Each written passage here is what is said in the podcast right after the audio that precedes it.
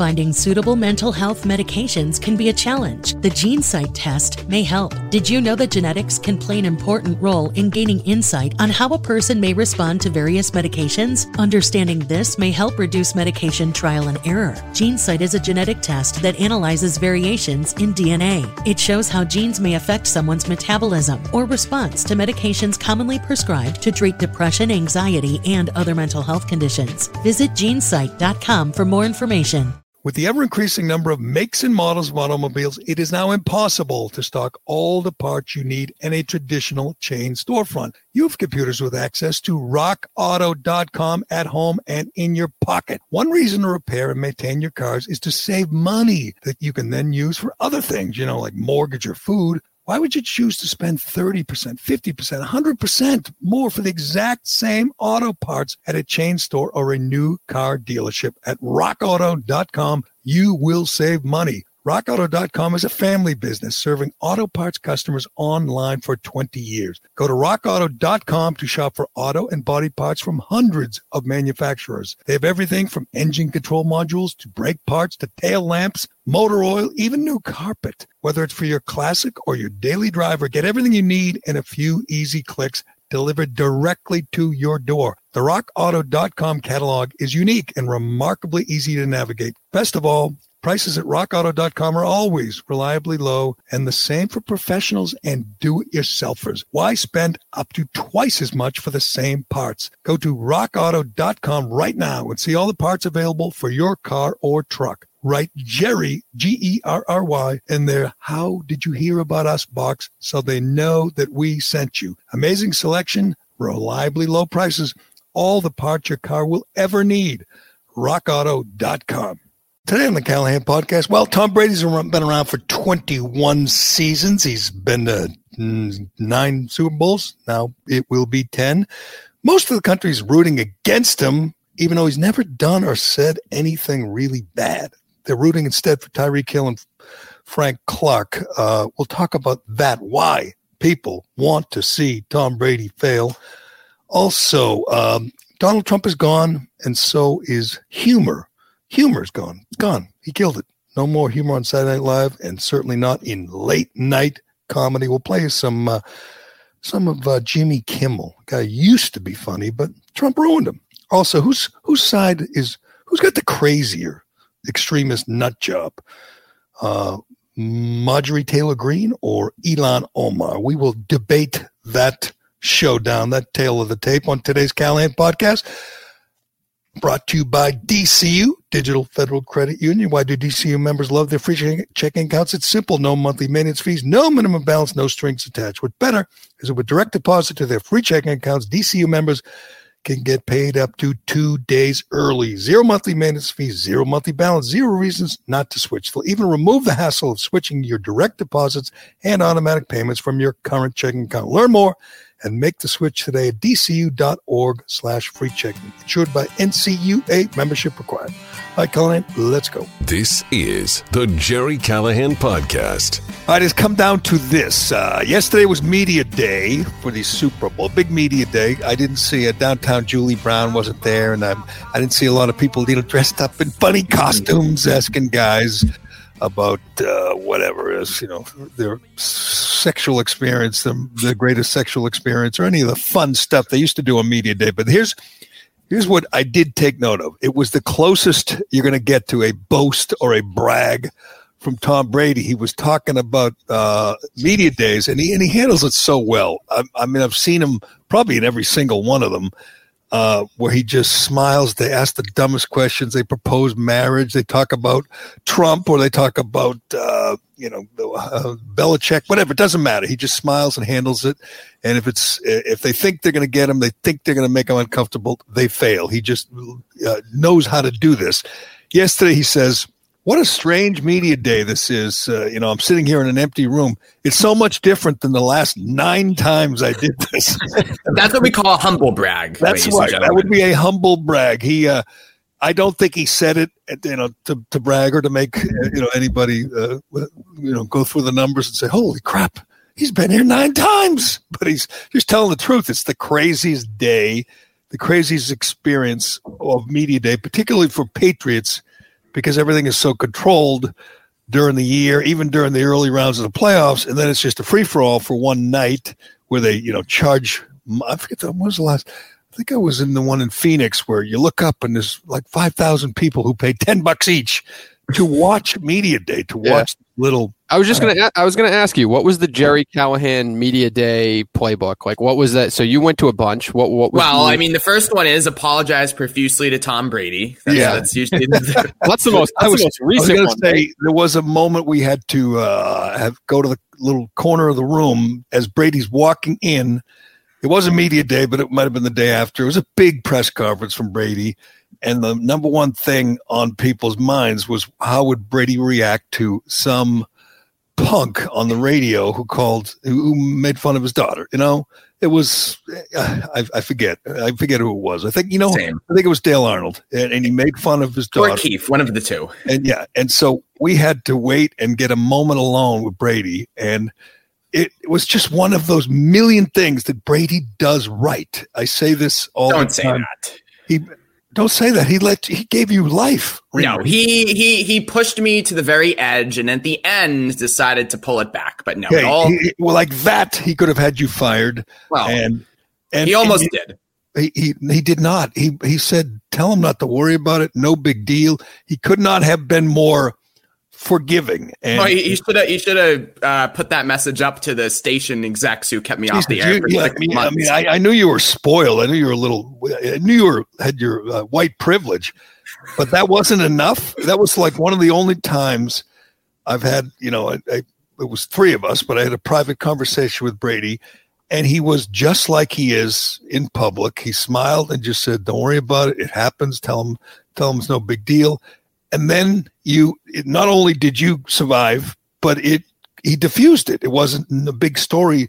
Maybe in your life it was, but it wasn't a big story to the Super Bowl to the to the gathered media at, anymore. Brady just let you off the mat and and and and put it to rest. And I can't believe you complain about how he handled that. Uh, I mean, the hang up a little dramatic. I think we can all agree now, Yeah, three was- years later. was- that was old news at that point. It was now was how would he handle Oh yeah, it? right, exactly. But the, the damage was already done, Gerry. And let's not forget, I said that on a show that nobody heard it or cared, and then until it was played the next morning on a very highly rated morning show. Which I wasn't, I wasn't there for. I believe I wasn't there. You were out that day, okay? That was uh, Christmas. Uh, that was you know Christmas break. But Okay, right. Never, you know, before you- the Super Bowl. you survived, and now look at you. You're you know right. look at me. forefront. Yeah, look at that. But what a you say that picture? Like, where does that picture of you, Kirk, and Tom Brady talking in a corner? Where does that rank in the Gerry Callahan kind of like moments that you would put on the wall? Because that actually is a good. That's a good picture. Mm, I- I I, I should I should do that. I should update my stuff on the wall. I, I'm I I don't even know how to do that. Put that picture on the wall. And that's not like a. That's not like a. I'm obsessed with Tom Brady. That's not like. Uh What's the one that was like in the Entercom offices with Chach catching a patch, pass or Yeah, somebody falling down or whatever? This is like a real authentic in the moment uh picture. I would love. I would blow that shit up and hang that up in my house. I, I should, you know, I should, uh, but but I don't even know where it is now. Can you get it for me? Find I'll track for it down. Yeah. I'll, I'll I'll bring it to a frame store and put it up on my wall. I got my my Sports Illustrated covers over here, and that's just about. Uh, uh, I don't have any. Everything's kind of getting old. I need some new, fresh stuff. You have the old Big Three though picture I noticed, which Big might three with me right Which- under um, uh, McHale's ass. I got my head like almost up McHale's ass in that picture. But you know, that's a very common pictures in every sports bar in Boston, most of which have been put out of business by Charlie Baker. But that's another story. But you can, my father you know my uh my father's basement, my my Is childhood. all- yes. all- can you imagine the stuff that's available now that Baker has killed every sports bar in Boston? All the pictures, the, the you know, the baseball bats signed by David Ortiz that are available. I'm not a collectible kind of guy. You used to be. You used to know this kind of stuff. There's got to be places where you could go buy this stuff cheap now because not only has Baker killed every sports bar, but these the owners are desperate. I mean, the owners have, have bills to pay, so you must be able to get some pretty good stuff out there. I should I should look into that so I could you know revamp the the home office a little bit, seeing how I spend you know 20 hours a day sitting right here. Uh, but but this here's here's what you can't get away from with Tom Brady, and I guess by now everyone understands it. He's never gonna say anything uh, controversial. He's never going to do anything controversial unless you count taking, you know, a little air out of the ball, uh, which was we, we don't allegedly. We don't know if he did that for sure. What are you doing, throwing him under the bus? I know. Uh, I'm just saying. Assume he did. If we assume he did, so what? Compared to uh, I don't know what other what, what Ben Roethlisberger did, I would say it's a, a, a little bit worse. But he always seems to do everything right and he never seems uncomfortable. You see him in whatever, his whole new situation. He's doing media day. He's um, uh, in a room by himself, getting grilled by media. He can't see for the most part. He doesn't know who they are. They're just throwing questions at him. And he never stops smiling and acting like it's not a chore, it's not painful. Where other players in that situation are like, you know, just let. I, I think of Dustin Pedroia, who announced his retirement yesterday, who who uh, everyone in Boston, everyone in New England was writing, you know, farewell love letters to. He would be so uncomfortable in that situation and snippy and snappy. And even though he'd been through it all, he was an MVP and he played in a one World Series, he still couldn't just say, This is not that difficult. I just have to sit here, answer some questions, and then I get to go home. As Larry Bird used to do this, and he was great at it. He was a great interview when he felt like it, but he'd sit on the table in the middle of the Celtic locker room after a game, even if it was a you know playoff game, sit on the table and he'd look at the clock, and he would talk. And when he was done, he'd look at the clock again, and it'd be ten minutes, and he would say at some quiet moment, he'd say, "That was ten minutes. That's not asking too much. Ten minutes out of my day to go through this obligation." Even if he hated the people asking the questions and didn't care you know, about the, the topics or didn't didn't want to discuss things. He would he would do what he wanted to do, but he would he would look at it as only 10 minutes out of my day. And that's all it is. I mean, obviously media days more, but it's still a very small percentage. I think Brady understands that the way Bird did.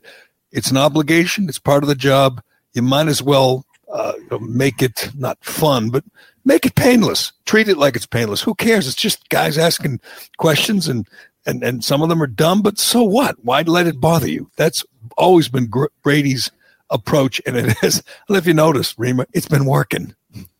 Uh, well, I mean, yeah, he's still one of the most hated athletes in, in American history, perhaps, but that's because of his winning, not because of how he's acted. I mean, I think we we all agree on that. Although it is interesting, as you, as you know, Gerry, with all the social media, uh, being nice to the reporters doesn't really matter anymore at all because, in fact, fans like it when you're nasty a-holes to the reporters. So uh, that's the thing I think that's changing so much. Well, like who? Who do they like when they're nasty to reporters? I think- uh, any anybody, any. Well, you, you, see it the most in the NBA. Whenever a reporter asks a tough question to a player, the fans are always going to take the player's side. There was yeah, a great uh, hockey viral video that went around. I think it was last week of one of the was it Flyer or Penguins who was like, "You're oh, I knew that question would come from you because you're a weasel, you're a rat." Right. Like he, it, it, was aggressive as hell. His response, and you could tell he hated that reporter, and or, everybody loved it. Or like if if Biden actually gets a tough question, he gets one a day and it's usually Peter Doocy from Fox. I mean, tough question. Like, mm. you know, what what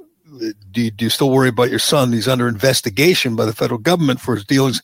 And it's, oh, I knew you'd say that. You're always trying to get me. And I'm like, uh, well, why can't you just answer the question? You, I mean, you can lie, but you just smile and answer the question but that's always the great disadvantage for right because Biden is definitely the president who's most abrasive towards the press. Well, that, yes. well, he gets one tough question. The rest of the time, they're just licking his toes, and it's a. And I say it all the time. It's a great disadvantage for Democrats because they're not used to it. They're so used to being coddled by the media that when there's actually a tough question, and Biden's the best example of that, except for maybe Kamala, who's you know lived this this life of just being ass kissed at every turn by the media who will cover for her and and just love her. But when he's asked a tough question, as she is, they're just shocked by it. Like, wow, I mean, Trump, if he got a nice, easy softball the way Biden gets, you know, what what flavor ice cream do you like there, Joe? He would be shocked at an easy question. So these people aren't tough. Their skin is not, you know, calloused against these kind of uh, tough questions. Brady's is, and, and I'm not saying tough questions, just annoying questions, whatever. And I'm watching this morning. Uh, there's a show on ESPN. It's like a radio show, but it's on TV, and I guess it's their morning radio. Well, that's an innovative concept. and it's Jay Williams, Jason Williams, Keyshawn Johnson, and some other guy He was a host guy, you know. and he's trying to force this Super Bowl talk subject. You you you know we've all been there, and he says, "I think you know who will people be rooting for in the final two minutes." He says, "If if if uh, in the final two minutes, if Mahomes is like trailing and he gets the ball, it's like yeah, no big deal. Well, if he scores, he scores. If Brady gets the ball down a score with two minutes left, the whole country will be rooting for him." And they go like Keyshawn and uh, Williams are like, "What?" I'm saying the same thing. I'm like, "What?" You are right, Reamer. That guy is wrong. There is, for no good reason other than he's just so good and just so gr- successful. People, I'd say, I don't even know. What would you put it at? Two thirds of the country will be rooting against him. At the least, but that's understandable. He's been into 10 of the 55 Super Bowls. So, of course, people want to see something new. I, I, I, I, disagree. I think the average fan would want any form of a comeback in a game like that. If you're not rooting for one specific team, you, you just want no, the comeback. But you're rooting at that point in the Super Bowl. You're rooting for somebody. I mean, you you don't just sit and. I mean, at some point you're rooting, and I find Mahomes easy to root for, but again, we've talked about this. He's got more dirt bags. He's got the worst dirt bags. Yeah, the Chiefs, very Tyreek, easy team to root for. Right, Tyreek Hill and, and, Frank Clark, and they both had big games in the uh, AFC title game. It was kind of sickening, but I like Mahomes and watching Mahomes with uh, you know with Kelce, and I don't root against Andy Reid. The best story is Brady, but people, I mean, just we've talked about this many times. I I use the example of uh, of Tosh saying the weekend his house burned down. He said, you know, it was awful. My house burned down, but the Patriots lost this weekend, so it was kind of a wash. They hate him, and Tosh doesn't hate Brady because of whatever Deflate Gate. Just hates him because all he does is win. As a kid, I hated, you know, the the Steelers, the Cowboys, the Raiders, and the Patriots were terrible. But I hated the teams that won all the time. That's just the way you are. To watch Brady do another you know, thing on the field, hugging his family, then do a press conference and confetti coming down will drive most of the country nuts. They hate that thought. I mean, they don't necessarily root for the Chiefs who won last year, but these people really think the country is rooting for Tom Brady? Not no, of course, uh, of course not. I think the the feelings of Brady too were embodied by your favorite show, SNL, which I think actually had a very good week oh, this please. week. By the way, the opening sketch was great, but at the end you know, Tom Brady was the was the only thing in America that still works, except, you know, he's not a crazy Trump guy, is he? Well, gotta go. So that's the yeah, other they, they side of Brady as well. I guess I, that that bugs me, Reamer, because you know it. Yeah, I mean, you can lie if you want, pretend that he's a crazy Trump guy, but he's not. He wouldn't support Trump. I don't think he voted for Trump. He wouldn't say a word about Trump uh, during the campaign. No, it's it's, it's been about five years since Brady has commented I think he failed. Donald Trump. I think he bailed on his own friend Donald Trump. You know who used to be friends with Donald Trump? You know, Lorne Michaels. You know, he he was on. He hosted SNL. You know, he was. You know who else was friends with Trump? Joe and Mika. All these frauds that act like you know Trump is some evil force that used to be his buddy, uh, but they turned on him. Brady. That's also that's political Twitter. That's all that is. That's such that's such small noise. The average sports fan, when they say, "Why do I hate Tom Brady?" they don't say because he supported Donald Trump.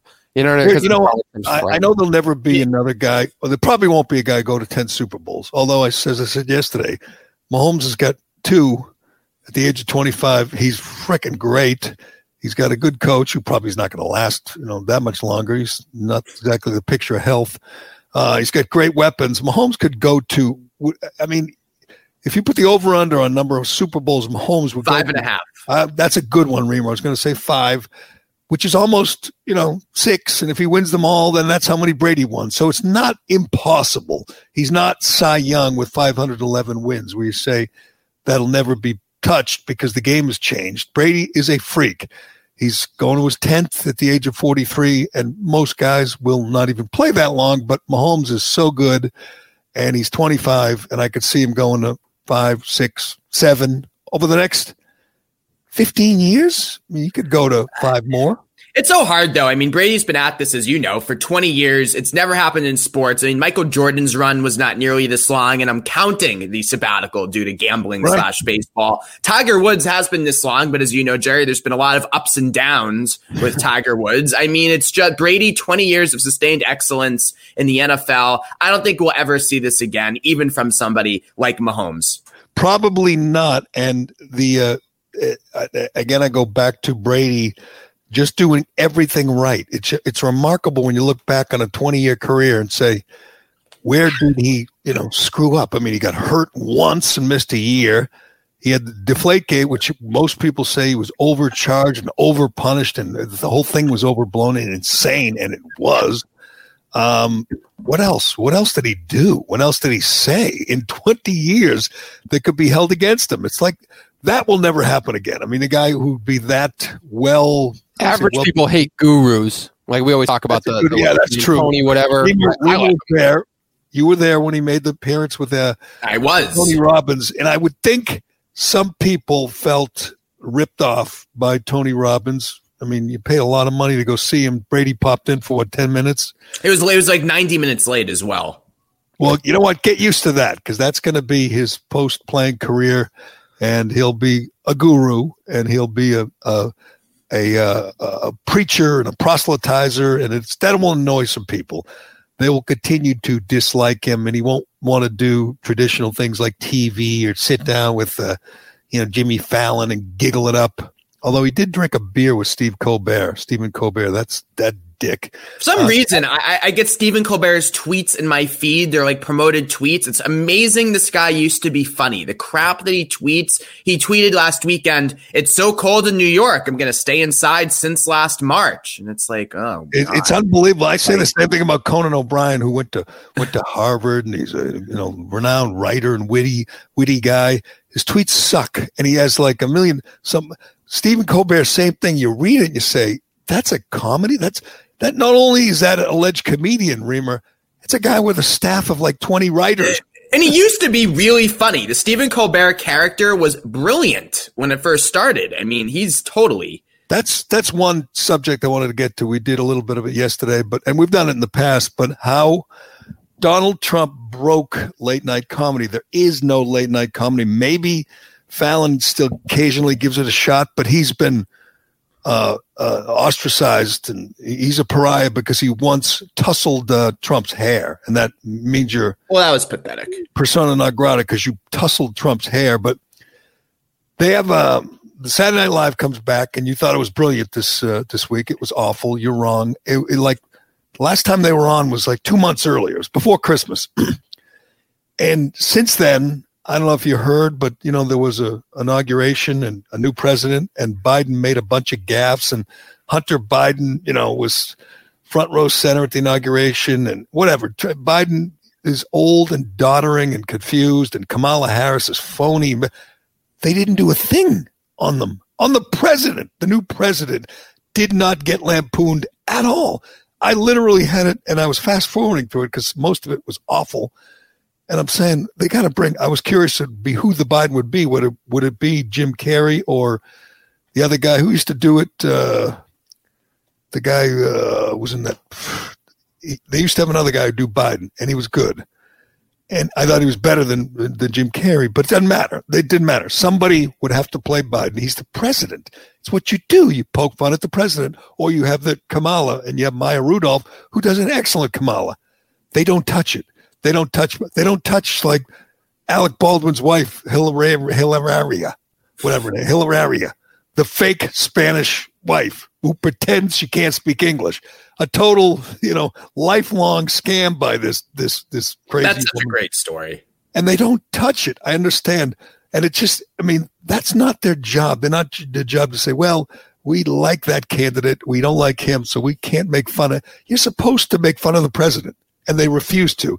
And then you have this slate of like late night, I guess you'd call them uh, political talk show hosts now, Kimmel and Colbert and uh, Seth Meyers and and and uh, the fat guy from England. And I mean, they don't.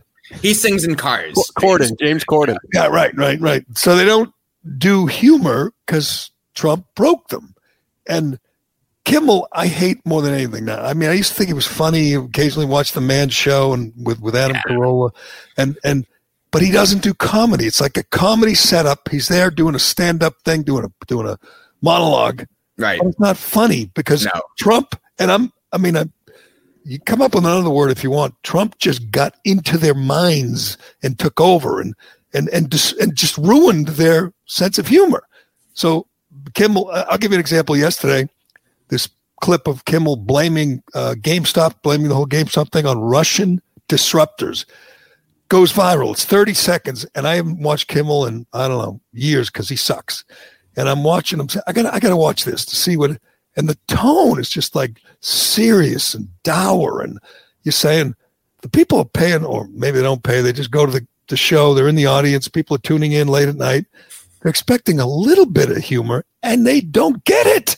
For GameStop, if you don't know, it's a video game store. And like a lot of businesses, they've been struggling because of COVID, but also because most people buy games online now. And yet, despite a sharp decline in sales, over the past six months, their stock price has grown by 8,000% because a bunch of amateur investors, maybe even some Russian disruptors who are part of a Reddit community called Wall Street Bets, decided to buy a bunch of GameStop stock you gonna we'll let it play till maybe he gets to the punch. No, that was it. That was the thirty second clip. Yeah, that cuts off there. Yeah. oh, we can play more. what? That's the clip. That's the clip that went viral. No, I wanted to hear him try to make a why whatever. Try to make a joke. I don't understand. Did he say that? Yeah. Uh, what? Recently? Yesterday? Last night? That was said it. So, I don't know. Yeah, Monday or no? I don't know when he said it. Friday. I think, was, I think, it was Friday night. I don't even know when he's on anymore. He's on but how could see that? That's my thing with these late night shows. They're basically made for people who don't have Twitter and apparently don't have access to television. Because I mean, by Friday night, if you didn't know the GameStop story, like, what are you living under a friggin' rock? I mean, honestly. Oh yeah, you know this GameStop thing. It's pretty crazy. The stock has been going up. It's like well, you're four days late. I don't. These shows are like they're made for rubes but he's the first guy to bring up the Russian angle. There were Russians. I mean, he just made that. Who up. says that though? I don't know. He just nobody. He just made it up. That's, that supposed to be funny because it's like uh like from the election or you know Russia. Is that okay? And I mean, I don't know if you saw these guys after the election or after the inauguration. They had, I saw a montage, and there was no humor. They were just. I mean, Colbert cried. Late night comedian cried because his guy was inaugurated, and Trump got on a chopper and went home. He also he also cried when uh, they objected to the vote as well. Stephen Cope. When Trump objected to the results, he cried as well. So a grown, man, a grown man, a late night comedian, come uh, he's brought to tears. Oh, because a, a, president, a new president, won the election. I mean, the idea of I don't want to even you know John forget Johnny Carson. The idea of you know George Carlin you know, Richie Pryor crying because of some of an election. These people have lost their way. And for that, I guess I give Trump credit. I know the ratings are terrible. Nobody's watching them because if you, you're really into political talk, no, I, I haven't watched any of those guys and I don't know how long, but I mean, I watch, I hate watch SNL, but now I fast forward and I hate watch Bill Maher when I can get it on, on YouTube. I canceled HBO, but I, oh, will hate watch Bill Maher, which to, is to his credit because sometimes Bill Maher does things you don't expect, like he'll come out against, you know, Muslim terrorism. And yeah, and at least Bill Maher hasn't adapted to like kind of the pussification of America, where right. everything like like that's what's pro that's the problem with late night is they're all trying to do these like corny jokes. That's the internet now, right? It's just like corny.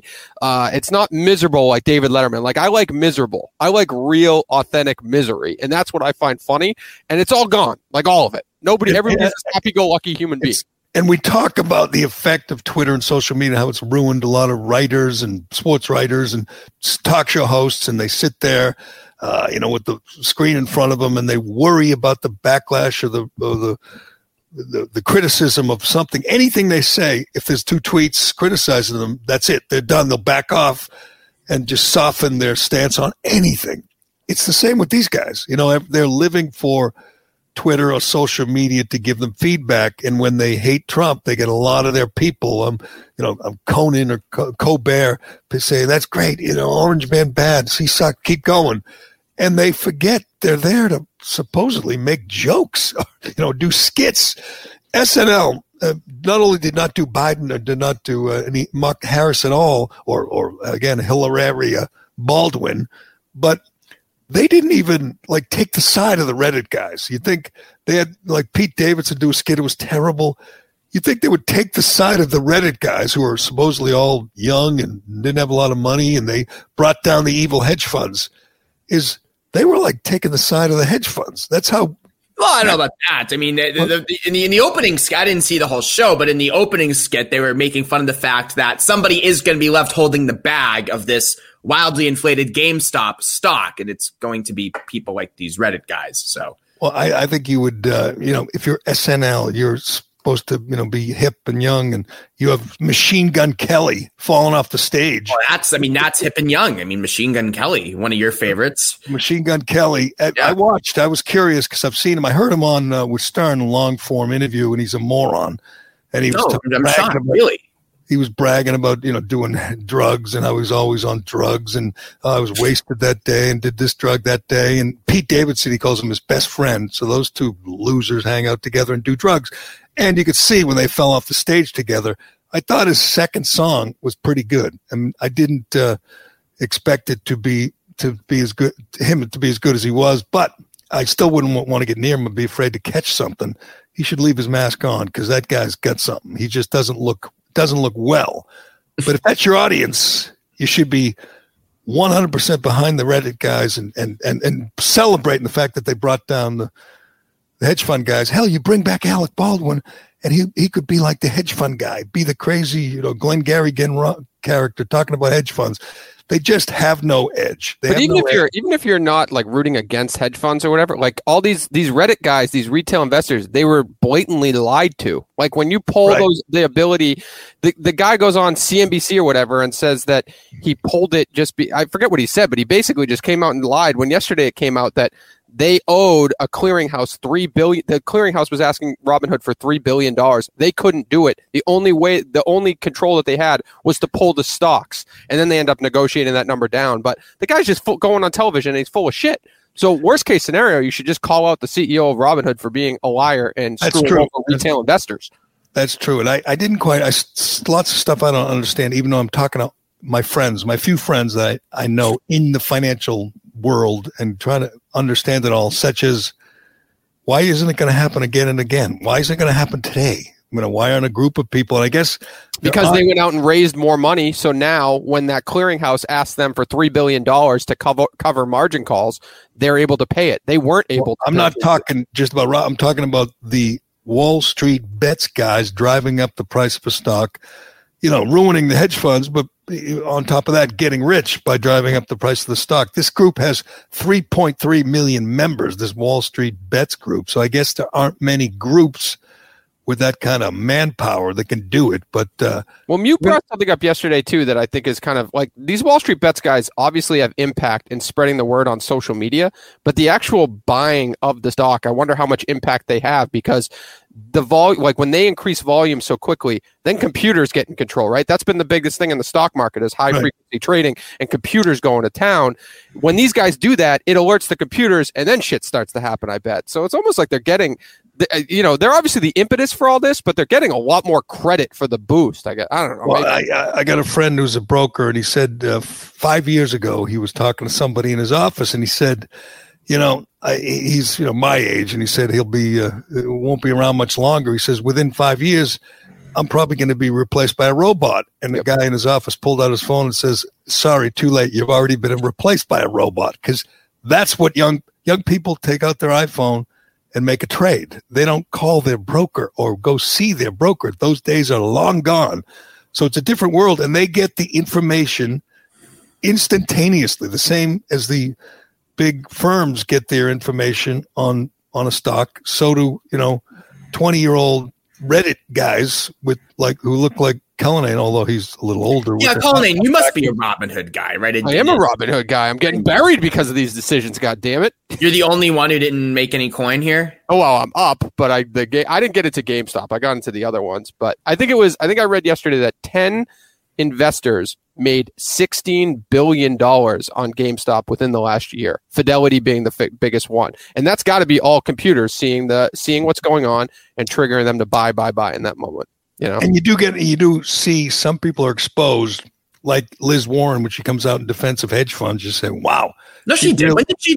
Hedge she did, funds? Yes, she did. And, no, and now yes, she wants to, you know, regulate to make sure people, no more of these young people with. Uh, okay, I'll have to review these comments. I heard an interview last week in which she actually went against the hedge fund. No, no, no. She's okay. in the pocket, back pocket of the hedge fund. Oh, I didn't know that about. You know the guy with the top hat and the Oracle uh, and the, and the, that's her. That's, money. That's Bruce, he owns her husband. Her. He owns Liz Warren. She's with the Wall Street establishment. That's where she gets her money. But she's Democrat. They're all in a Wall Street bought and paid for. Exactly. Not, not, like Mitch McConnell, who's a real champion of the people. No, he sucks he sucks. He's. Uh, I don't want to spend it. I know what you're. I know what you're thinking. You're thinking. Let's talk about Marjorie Taylor. Oh, I love. No, yes. I know. I know. All I'm going to say is I will gladly talk about her anytime you want. But I'm going to start the clock, and we're going to spend just as much time talking about Ilhan Omar or Rashida Oh, Tlaib. We all we all have extremist uh, lunatics uh, on our team. We all do, and you have more, and yours are more high profile. Nancy Pelosi was on the cover of a magazine with Ilhan Omar, who said of 9/11, "Some people did something."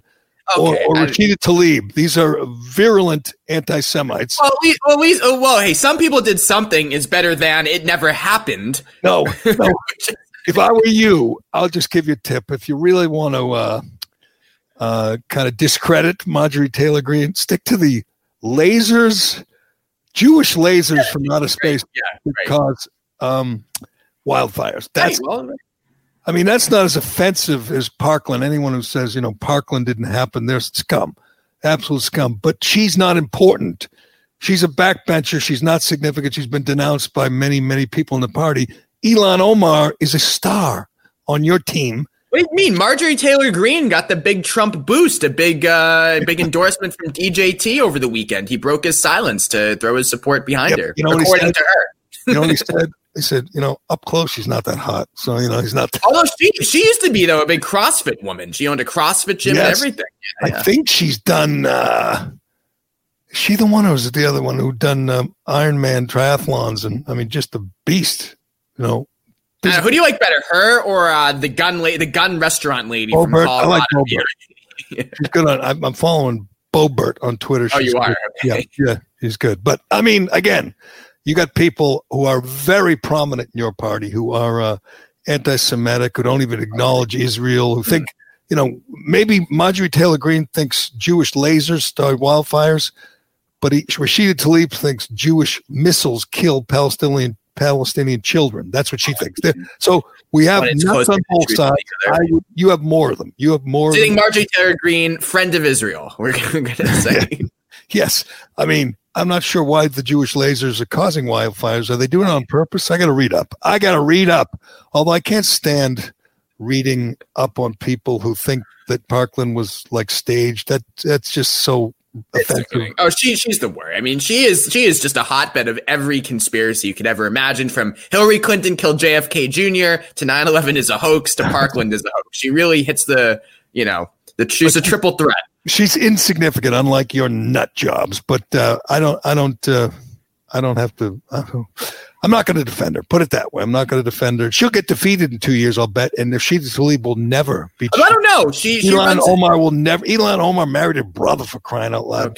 I mean, I don't know that. But I mean, Mar- she represents a district in Georgia, Marjorie Taylor Greene, or MTG, your AOC. MTG is they're Right. calling her. Uh, she, uh, uh, they used to send a member of the John Birch Society to Congress, this district that she represents. So I don't know if she would, if she will uh, get defeated. She might have to be. Was- she got a, she got a large. She got like seventy five percent, but I think she's the only candidate who had any money. She ran. She, she ran unopposed as well in the general. Um, hang on, hold that thought. I got to talk about our new sponsor, GovX.com. That's G O V X.com. As we all know, uniformed professionals sign up to serve causes greater than themselves. If you've ever served in the military, law enforcement, firefighting, or frontline medical communities, you are eligible for free membership in govx.com, the greatest online shopping site for Americans of service like you. Your job demands a lot from you, from deployments to long shifts and the dangerous situations most people don't have the courage to face. There's a reason why GovX believes service minded patriots like you deserve special recognition. GovX.com delivers the deals on all the gear you need for your on and off duty life. Register at GovX for instant access to discounts on epic brands like Oakley, Yeti, Garmin, Vortex Optics, Benchmade, Danner, and more. The site was built exclusively for the men and women who serve our country and communities. That's why every month GovX supports nonprofits serving the military, first responder, or law enforcement communities. We don't just thank you for your service, we honor it. Signing up is fast and easy and totally free. Become a member today and use code Callahan for $15 off your first order of $50 or more. GovX.com. Savings for those who serve. Anyway, I want to get back to a couple other things. We'll do that another day because you know what? It's mm. Super Bowl week, Gerry. These people you know? aren't going away. Neither MTG nor Ilhan Omar or AOC. AOC, by the way, can we all just offer some thoughts and prayers that you know they tried to murder her? Well, They yeah, I believe that. her. How can you mock? Did you watch any of the clips of her of her video? How can you Yes. mock what? How can you mock that? I would define her as the ultimate drama queen. That she wasn't almost murdered. Uh, it wasn't uh, all that traumatic. I mean, we just got Because you because you were there, of course. my brain was able to have so many thoughts in that moment um, between these screams and these yells of where is she where is she and so i go down and i just i mean i thought i was going to die no, and you weren't either. I'm just. I mean, do you just believe everything anyone says? I believe that AOC gets, as she said in a, a Vogue story, which was also released yesterday, she wakes up every morning with the FBI and Capitol Police sending her all her death threats for the day, saying these are the people who want to kill you. I totally believe that. Those totally. Are, look, I, I, I've said many times, Twitter death threats aren't death threats. They're not real. There are no. These aren't real death threats. The old days, you know, in my day, you got it in a letter and you gave it to the police when someone was threatening to kill you, like a guy did with me and and Dino. I don't know if I heard that story. It was on page one of the Herald. You can look it up. And the guy would say, and they'd talk about our families, and he was coming again. And he would say, "I know where you do this or whatever." And so we turned it over to station management. They called the cops. Cops came in. They busted the guy the next day. He went into court and uh, he was slobbering and crying and begging for mercy. And he yeah, was, yeah, you said- you know, he'd say, "I'm going to be in the parking garage. I'm going to kill you." That those were real. Well, I guess they weren't real because he ended up being a slobbering fool. But most death threats aren't real. This is from a guy. Um, I'm sorry, a um, woman, a editor at the Dispatch, who covers uh, uh, things in D.C. And she says, just to reiterate to members of the press, AOC seems to have had a truly frightening experience on January 6th, but members of the mob did not break into her office. The man she hid from was a Capitol police officer who told her to go to a different building. They did not break into her office. They did not get close to her. She, she has this, uh, you know, tearful story about she had to change into her sneakers so she could run from the mob. Completely made up, exaggerated. uh, You know, That, that, that's just sickening. what is? I mean, eh, come on, AOC. And I think that it was a brilliant Instagram live. And her point about how Republicans are the same as basically abusers. Blame the victim. You need to move on. It's the same kind of language. It was a great point by her. And uh, that's why we need to impeach. She's. Uh, I know you're uh, proud of your fellow BU alum, but she just isn't that bright, Reams. I hate to break it to you, just not that bright. Um, and when she She does, will, she'll be running for president in 2028 or whenever she is eligible. she won't even be. I'd like to see her uh, run against uh, Schumer statewide, see if she can become a senator, which she couldn't. She she can't. I'm sorry, she can't. She's one of these people that they'll get the majority of the votes in their little district full of you know uh, hardcore Democrat like Nancy Pelosi, like Ayanna Presley. That there's never going to be a real challenge to her, and she'll be in Congress forever, and she'll be making these uh, dramatic videos, Instagram videos, and that's good. I mean, she's she's entertaining. She's just not that bright. But uh, why'd you get me sidetracked on AOC today?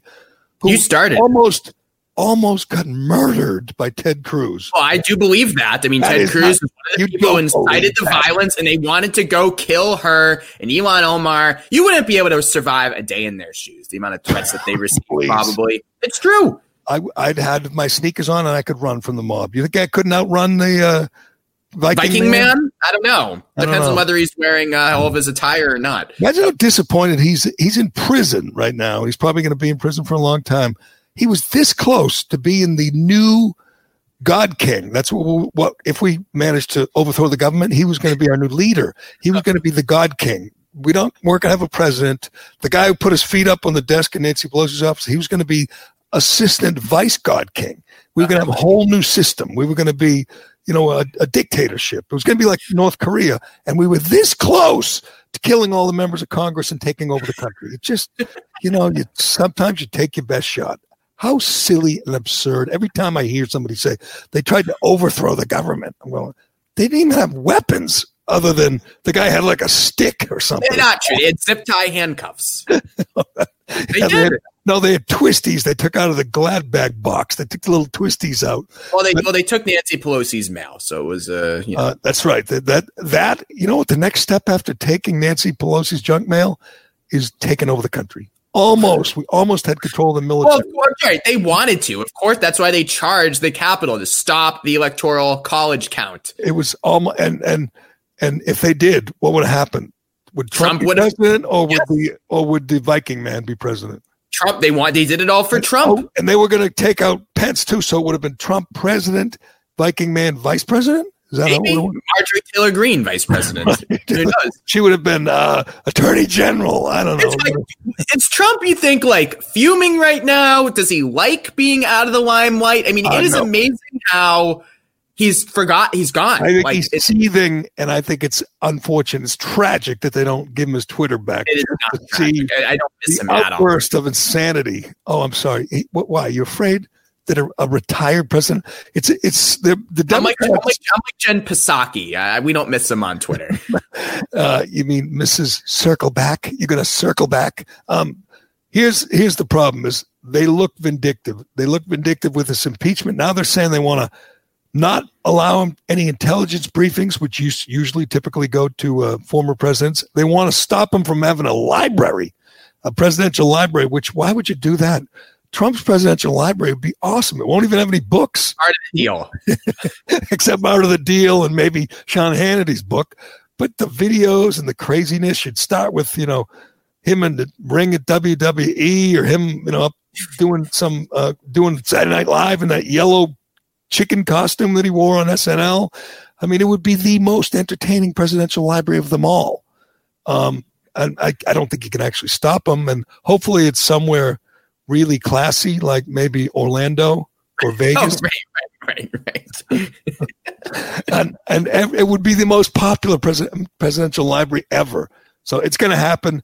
But the problem is, I think you asked the question. I think he's seething. I think he's feeling like he's been wronged, and he has in many ways. I can't oh, believe. Very sad.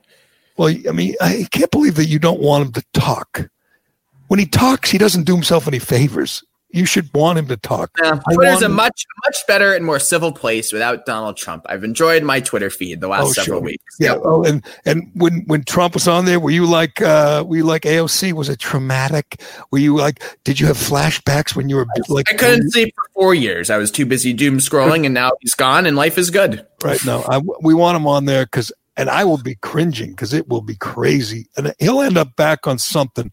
If Parler ever comes back, he'll he'll save the platform because he'll be on there and he'll be ranting. And um, his son, Don Jr., is still on there. It's just odd that his son's saying all the things and he says it more articulately than his father would. You know, he's on, he's fighting the good fight on Twitter, but Don Sr. is not on Twitter. And I think he should be. And I think eventually he's going to start appearing on Hannity and start appearing on, you know, Fox and Friends again and he'll be a little unhinged, and that'll be good. It'll be. Well, doesn't it depend what it depends on what he wants to do next, right? Like if he wants to launch his television network, then he'll be out there start rage tweeting whatever's going on. But if he doesn't give a shit and he just wants to play golf, what's he gonna What's he gonna do on Twitter? Why does it matter? You know what I mean? Well, see, I, I think a normal seventy four year old would be like, that was that was wild, that was fun, that was that that was very exhausting. Time to tee it up, spend time with the grandkids, spend time with his son he went through four years of uh,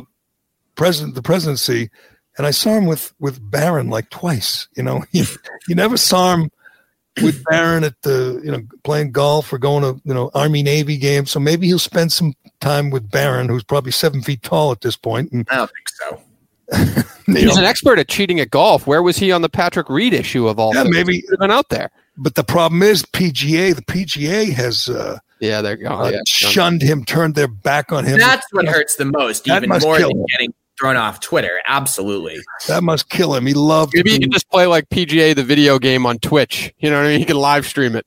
I don't know, but whatever he does, it's going to be based in vengeance, which I love. His, his whole goal in life is going to be somehow getting back at the, the people who screwed him over, and that'll include, you know, Mitch McConnell and uh, certainly Mitt Romney and people like that. I don't know how he'll do it, like just go hold a rally or campaign, or maybe finance the opponent if someone were to run against, you know, whatever Liz Cheney. But he'll get involved, and hopefully he does, and it'll be entertaining because you know he's you can hate him all you want, Reimer. He wasn't boring. He wasn't boring. All right, we got to get to a couple more things uh, on this snowy Tuesday. Did you shovel yet, Reimer? It's a heavy snow. No, I'm de- barely any snow here where I am. Really, I did some shoveling. It was heavy as hell. I'm, you know, just to get my dog a little path to get out of the house. And out I don't shovel in COVID. I'm not leaving the house anyway. So what's the point? That's true. You are. If you haven't been following Reimer and reading his stuff, you're missing the unraveling of a young man. You're missing the complete emotional breakdown of a young man, and it's chronicled. He's been uh, documenting everything, which is entertaining. I hope you uh, are. Maybe you can put it all together and and do that book that you know you've been talking about. I, I, yeah, my book. It's either that or the history of Boston sports talk radio, which would have, uh, ha, you know, what, what, how many women do you think would buy that book? I'm putting the over under there at 0.5. Everybody always says that to me and you and everyone. And when is someone going to write the book? And I, I would say one of my former partners alone is would be enough for he he alone would be a whole book. I would say the craziest person. Obviously, there's some crazy people who've been through WEEI. They're all gone now, but the craziest would be my old partner. Wouldn't you agree, Dino? Uh, yes, Dino, without a doubt. Yes, with, with, and and just to just to write about him. And I don't think you would talk to me though for the book. Probably, although I don't know. Who knows? Although I don't know. These sports talk. I mean, we're like yeah. them. We're so egotistical. We we right. we can't turn want, down any publicity. You want to get your story told. I don't know who's going to write it, but I don't know if it'll be fiction, like based on truth, or it'll actually be true nonfiction. Because it'd be easier to just change the names and tell the stories, just flat out tell the stories without worrying about legal repercussions. But we'll do that another day, or you'll do that. And again, if you want to follow Reimer, I plug your all your. Uh, your outlets that you write for all the time, and it's worth uh, reading because one of these days, I don't know, if you, if you ever read uh, Christopher Hitchens, he was great. He was like, yeah. you know, he was a devout atheist. I think one of his books was called God is Not Great, but he right. was a real libertarian. Uh, I mean, he, he would hate what's happening in this country right now. He is missed, greatly missed, as they say.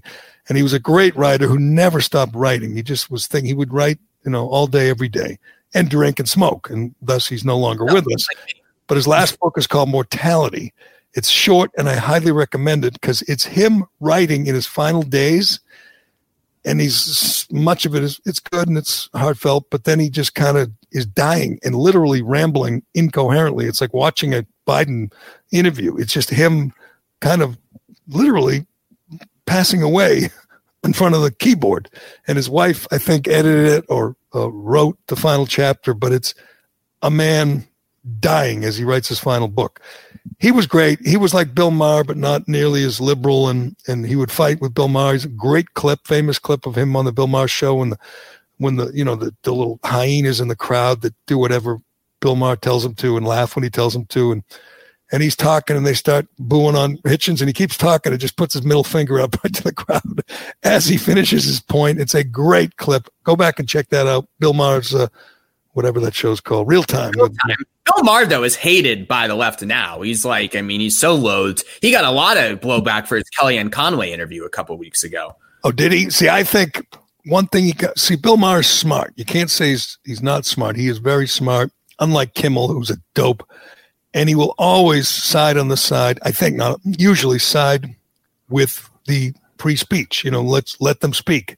He's not in favor of these these these tyrannical uh, crackdowns on free speech from one side of, of deplatforming people, of shutting people up, of shunning people, of canceling people. I think Bill Maher will always be on the right side of that issue, which is the biggest issue of our time right now as the party in control colludes with uh, big tech and big media to shut people up and shut them down. It's un American, it's wrong.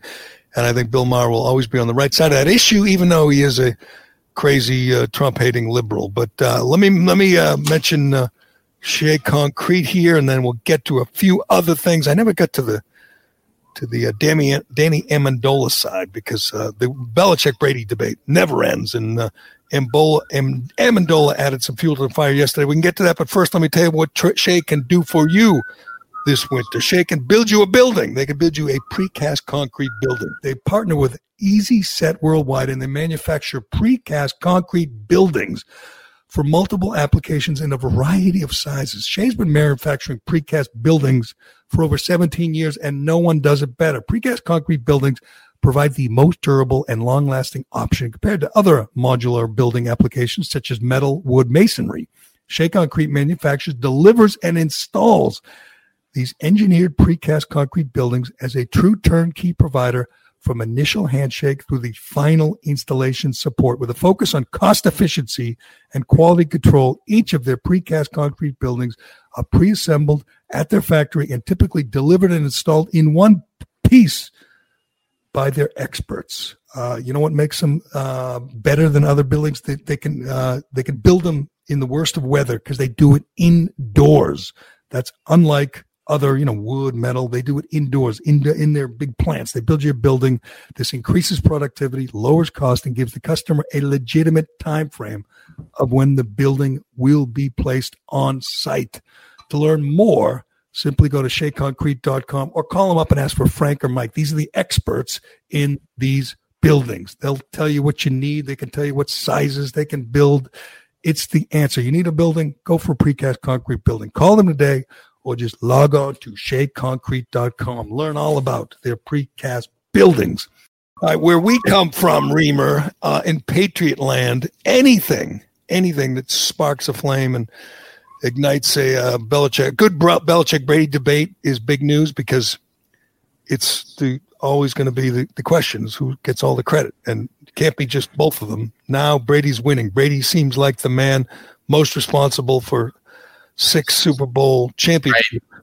And Amendola, and most players say nothing. They respect Belichick. They love Brady. They do. They just stay out of it. Amendola, his former wideout, now with uh, Detroit, I believe he bounced around a little bit. He chimed in yesterday and just got everybody going. All the all the Brady rump swabs uh, love this, but do we have Amendola talking about this uh, this situation, Cullinane? Well, first things first. And when you see there Patriot Way in uh, in the dictionary, it's going to have Tom Brady's name next to it. Uh, none of those coaches threw any passes. None of those coaches caught any passes. None of those coaches made any tackles. They got guys in the right position because they watch a lot of film and they spend all their time at the facility. But uh, but Tom Brady is the Patriot way, and that's and that's the reason why Tom Brady's in the Super Bowl right now, and and and uh, the Patriots.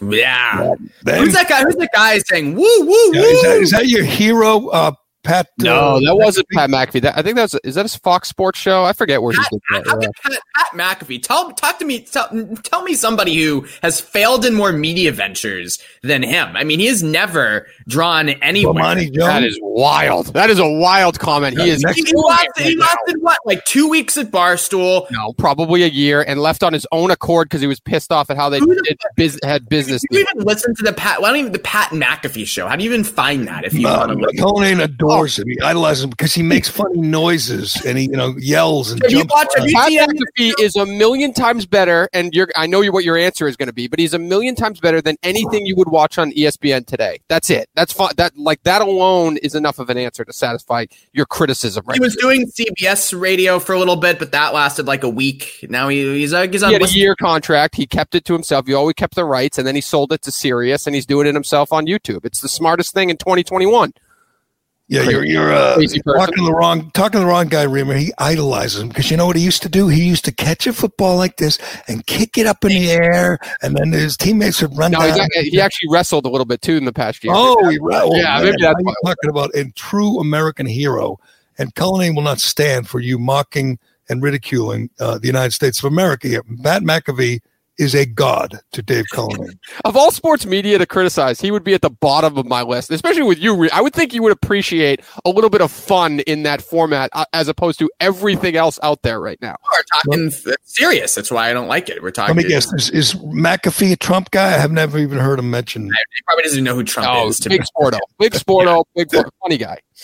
Uh, all right. Speaking of big sportos and funny guys, I want to get to one other thing since you're here. Well, you want to talk about Amendola there? How about, how about Amendola uh, with a total backhanded compliment about the Patriots coaching staff too, saying, "Yeah, they put us in the right position, but you know they were at the facility all day watching film." Yeah, you know. sounds like he does not. Not only does he love Brady, like most of Brady's former teammates, he just loves Tom Brady. But it sounds like he does have an issue with the coaching staff or with Belichick.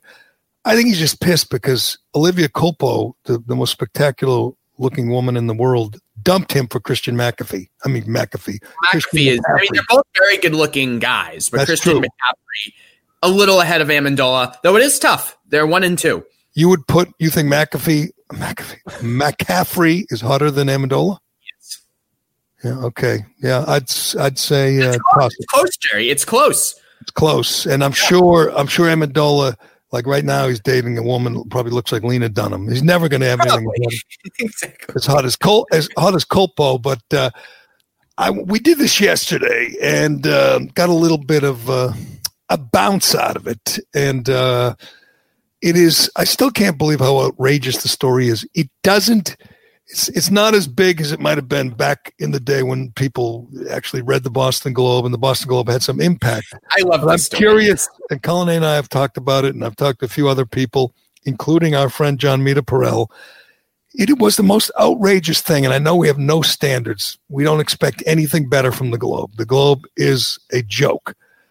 But what they did to our friend Jon Meterparel and his former girlfriend or friend Christine Caswell is so outrageous in this day and age that it, it we we should mention it again. If you missed it, they wrote a story about how Meterparel and his girlfriend Christine Caswell did not clean up after their dog when their dog took a dump in Tommy Harper's yard. Tommy Harper's an 80 year old African American gentleman who used to play for the Red Sox. Got a great reputation, um, but um, in this case, they had a feud, a neighborly feud. I'm sure it happens in every neighborhood, and every town, and every country in the world. But in this case, it was a feud over the dog taking a dump. It escalated. They had words. They argued. Um, Meter said he came to their door and he was yelling at them. And I don't necessarily blame him. It's pretty rude if your dog does take a dump in someone's yard and you don't pick it up. But that's it. They fight. They don't get along. You know, that's it. The Globe infuses, obviously with the help of Harper, a racial component to it, and they brand Meterparel a racist and Christine Caswell racist because that's what they do. You know, that's what they do. It's a feud between a black guy and a white person, so it must be racism. And they allow Tommy Harper to so the, say the most ridiculous thing ever that uh, admits Caswell and Meter said nothing racist, writ, wrote nothing racist, did nothing racist. No Facebook post, no nothing. He just said he could feel it.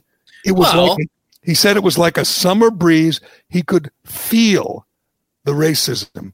You well, the, well, the story the story was that he they claimed that the Christine Caswell and I guess Meter had a different reaction when a white neighbor also raised issue with the fact that uh, Oh, but- Meter but- didn't pick Meter, up. I mean, Well, one one was one was her One- issue and one was Meter's issue. Meter handled it one way, she handled it That another. is that is my takeaway. They Yeah. need to just pick up their dog crap. Well, I mean, uh, who cares if they handled it differently with a different neighbor? The other neighbor was like a friend of theirs, and the other neighbor handled it, you know, with you know mild mannered way. Didn't this guy, according to them, came over and was screaming at them, yelling at them at the front door? I believe that one hundred percent. Meter wouldn't lie to me about that. That's that's fine. You know, you could say you treat neighbors differently. Who doesn't? If you take if your neighbor your dog takes a dump on a neighbor's yard and it's a friend of yours and friend says, "Hey, can you pick that up?" Say no problem. If it's a neighbor that you don't like who doesn't like you and he yells at you, of course you treat him Well, differently. Tommy Harper says he didn't yell. Well, I don't believe that. I heard uh, all the. I, I honestly, me, um, Reimer, I don't believe that, and I don't blame him. If the dog's taking a dump in his yard, he's pissed. Fine, yell if you want. You don't have to get along with your neighbor. That's not a big story. You Right. can't make up a racism charge. In fact, when I first read it, I said he's going to say they said something racist. He doesn't even say that. He admits they didn't. He admits they didn't. He says, um, uh, he's, ta- he's talking about her, and he says, "I recognize there are millions of white women who do not who do not lie to police to get the upper hand on an African American man over a minor dispute. But history tells us that they have the power to do so. And that's the point here. Subtle racism is real like a summer breeze. You can't see it, but you can feel it. No, I'm sorry, Tom, what, Tommy, what you're feeling is they don't like you because, you know, you fought about the dog dump and, and, and you yelled at them and maybe they yelled back. They don't like you. That you don't like them. So what? That doesn't make them racist. They're not racist. You made that up. And the Globe carried your water, of course. In the headline, it says Tommy Harper sees racial bias in neighbors police. Yeah, I, I, that was that was my biggest thought reading this. I'm like, this is a neighborly dispute. How does this warrant a full blown investigation in the pages of the Boston Globe? And what is does Harper go to the Globe and say, "I want to write a hit piece based on this incident"? Yes, and yes, and they say whatever you say, as long as there's a racial element, the global bite, the global do it. That's what they do. That's all they do, and but usually, I mean, honestly, I said, I said they'll make something up, say that they used whatever word and called him this, call him that. They admit he did nothing. Meter did nothing. Caswell did nothing. They admit it. That's the end of story. You can't make up and say, I could just feel the racism. That is so irresponsible, so wrong. Now, whenever Meter applies for a job, she applies for a job or whatever. Right. This will come up. Mortgage. You Google it. The first thing that comes up is, oh, they're racist. It's so freaking. I was to ask, how's Meter doing though with uh, with the TV show? Is he is he okay? Um, he's doing fine. He just this thing has uh, consumed him, and I don't blame him. He's he's upset at Bob Hohler, who used to be a good reporter, now it's just a, a hack who's writing this kind of crap, trying to ruin people, and they they don't care. You know, they like the fact that a couple of you know white privileged people you know Meter used to be on show with me and she's probably uh, who knows? She probably doesn't even you know support Ayanna Pressley. These people are, are, are contemptible. Let's ruin them. And now when anyone googles Meter googles Caswell they're going to first thing they see is racism and then they say we're moving on you know, we don't need this in our lives. I mean, I know how you feel, I know how you feel about the Boston Globe, but in the story, the authorities were involved in this dispute. So first and foremost, the authorities were already involved. So now Harper or somebody else brings this story to the Boston Globe and they say they want to bring in a racial element to Jon Meterparel. They have no other background information. Right. That's a good point, Dave. Right. There's no, there's not two incidences of Jon Meterparel or Caswell you know, invoking race in anything, and they write the story still. It is and, it is insane. I that doesn't mean anything, prove anything, but we know him. He's the least racist person you ever meet. I'm going to guess she's not either. They just don't like each other. They're neighbors that don't get along. So what? It's it's like the most mundane story that would never make the pages of even the uh, the weekly town weekly with 27 readers. The, the, the Globe, which has about the same 27 readers, they live for this. Let's find a racial dispute. If it's not really racial, we'll make it up. They just made this up. He made it up and they helped him. He made it up and they amplified it in, in hopes of ruining these people with white privilege, these people with white. And is there anything worse than a person with white privilege who doesn't clean up his dog dumps in the neighbor's yard. It's just despicable. I, I hope people recognize it. I realize most people, at least, you know, people who listen to us don't buy the Globe, don't read the Globe, don't have any respect for the Globe. But this is just another incident of what a piece of garbage this John Henry's uh, little plaything, uh, Linda Pizzuti's little plaything really is there's nothing Meter can do now. It's out there. I mean, I love this idea that you can go to the Globe and they'll go back and they'll change their stories where they made mistakes. Which now they're changing this one. They're not going to ever change it. It is, you know, Meter will be trying to get a job at ESPN and they'll say, "Oh, you had a problem with a black guy, you know, former Red Sox player." Be like, "No, that's made up." It was also deliberate to hurt Meter, uh, like from an employment status. To your point, Gerry, because when you bring up Boston College, immediately right. it's going to transfer into the liberal, you know, leaning reader of the Boston Globe who might have a connection to to, to Boston College. Now brings it to the communications department that he's employed with right. and does play by play with. Whatever it, it trickles from there, and right. so I'd imagine there's some fallout with Boston. They both, they both teach at Boston College. Yeah, you think this helps? I mean, this is incredibly damaging and they did nothing. No, it, it, doesn't even it doesn't get written if they're not involved with Boston College. I bet. Right? Probably not, or you know, get involved involved with Dennis and Callahan. It's just so the now defunct Dennis and Callahan. It's, it's, so despicable what they did here. So despicable. I mean, a guy admits they did nothing, said nothing racist, admits it. And for that, I guess I give him credit. He didn't make something up. He just said he could feel it coming off him. You know what was coming off them?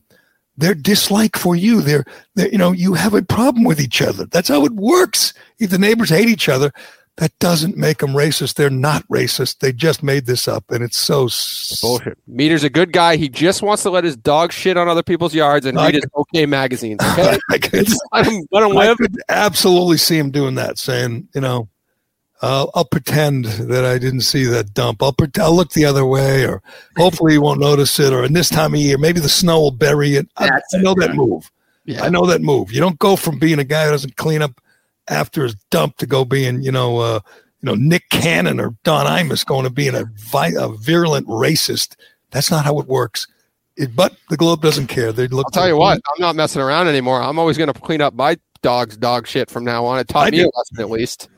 I do, and uh, you know, just the, the idea of leaving it is so rude. But then again, maybe it was under a bush or something. Who knows? It's more to the story. All I know is there's no racism to the story. That's what I know. The Globe knows it too. Bob Hohler knows it too.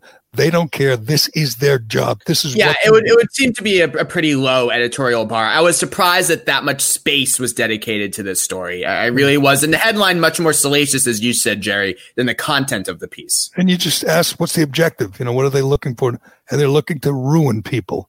It's just so wrong. They, you know, I know they have no shame, but you know, John Pizzuti and Linda Pizzuti should be embarrassed. But anyway, we'll leave it there. Reimer, um, you can read Reimer all over the place. Some places I'm not going to even mention, but Forbes and uh, Reimer on Substack it must be a Substack coming soon about. Yeah, I had one last week about GameStop. I'm trying to find the right one this week. Maybe Super Bowl themed. I don't know. Do I have any personal experiences with the Super Bowl to write about? I don't know. that would be a good Substack, and I think we need to. You need to keep us updated on the ongoing emotional mental breakdown of one Alex Reimer. It's it's it's a good kind of serial um, soap opera kind of thing. We get to see how the lockdown, how the pandemic is affecting our fragile 28 year old friend, and he just opens a vein and bleeds every week. I like it. Keep it up. Thank you. You can read him. Follow, how do you get the Substack thing? Reimer on Substack?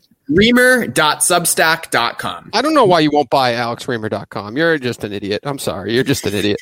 Why is it still available? I'm sure it is, or or something. Team Back in the WBW days, I used to own alexreimer.com, but it lapsed. Oh, get it. All right. Well, you can check Reimer out there, and you will hear him again here soon. I don't care what people say. We're going to have him back. Yes.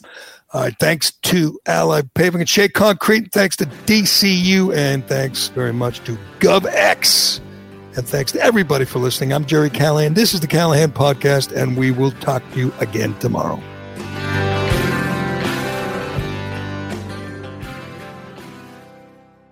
Why am I stopping? No one else stops. I don't. I can I go home? The Gerry Callahan Podcast. Look, staying healthy isn't easy. Watching your diet, hitting the gym, avoiding stress.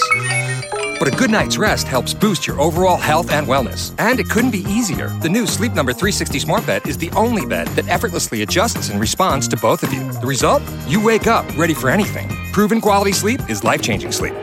During our lowest prices of the season, the new Queen Sleep Number 360 C2 Smart Bed is only $8.99. Only for limited time. To learn more, go to sleepnumber.com.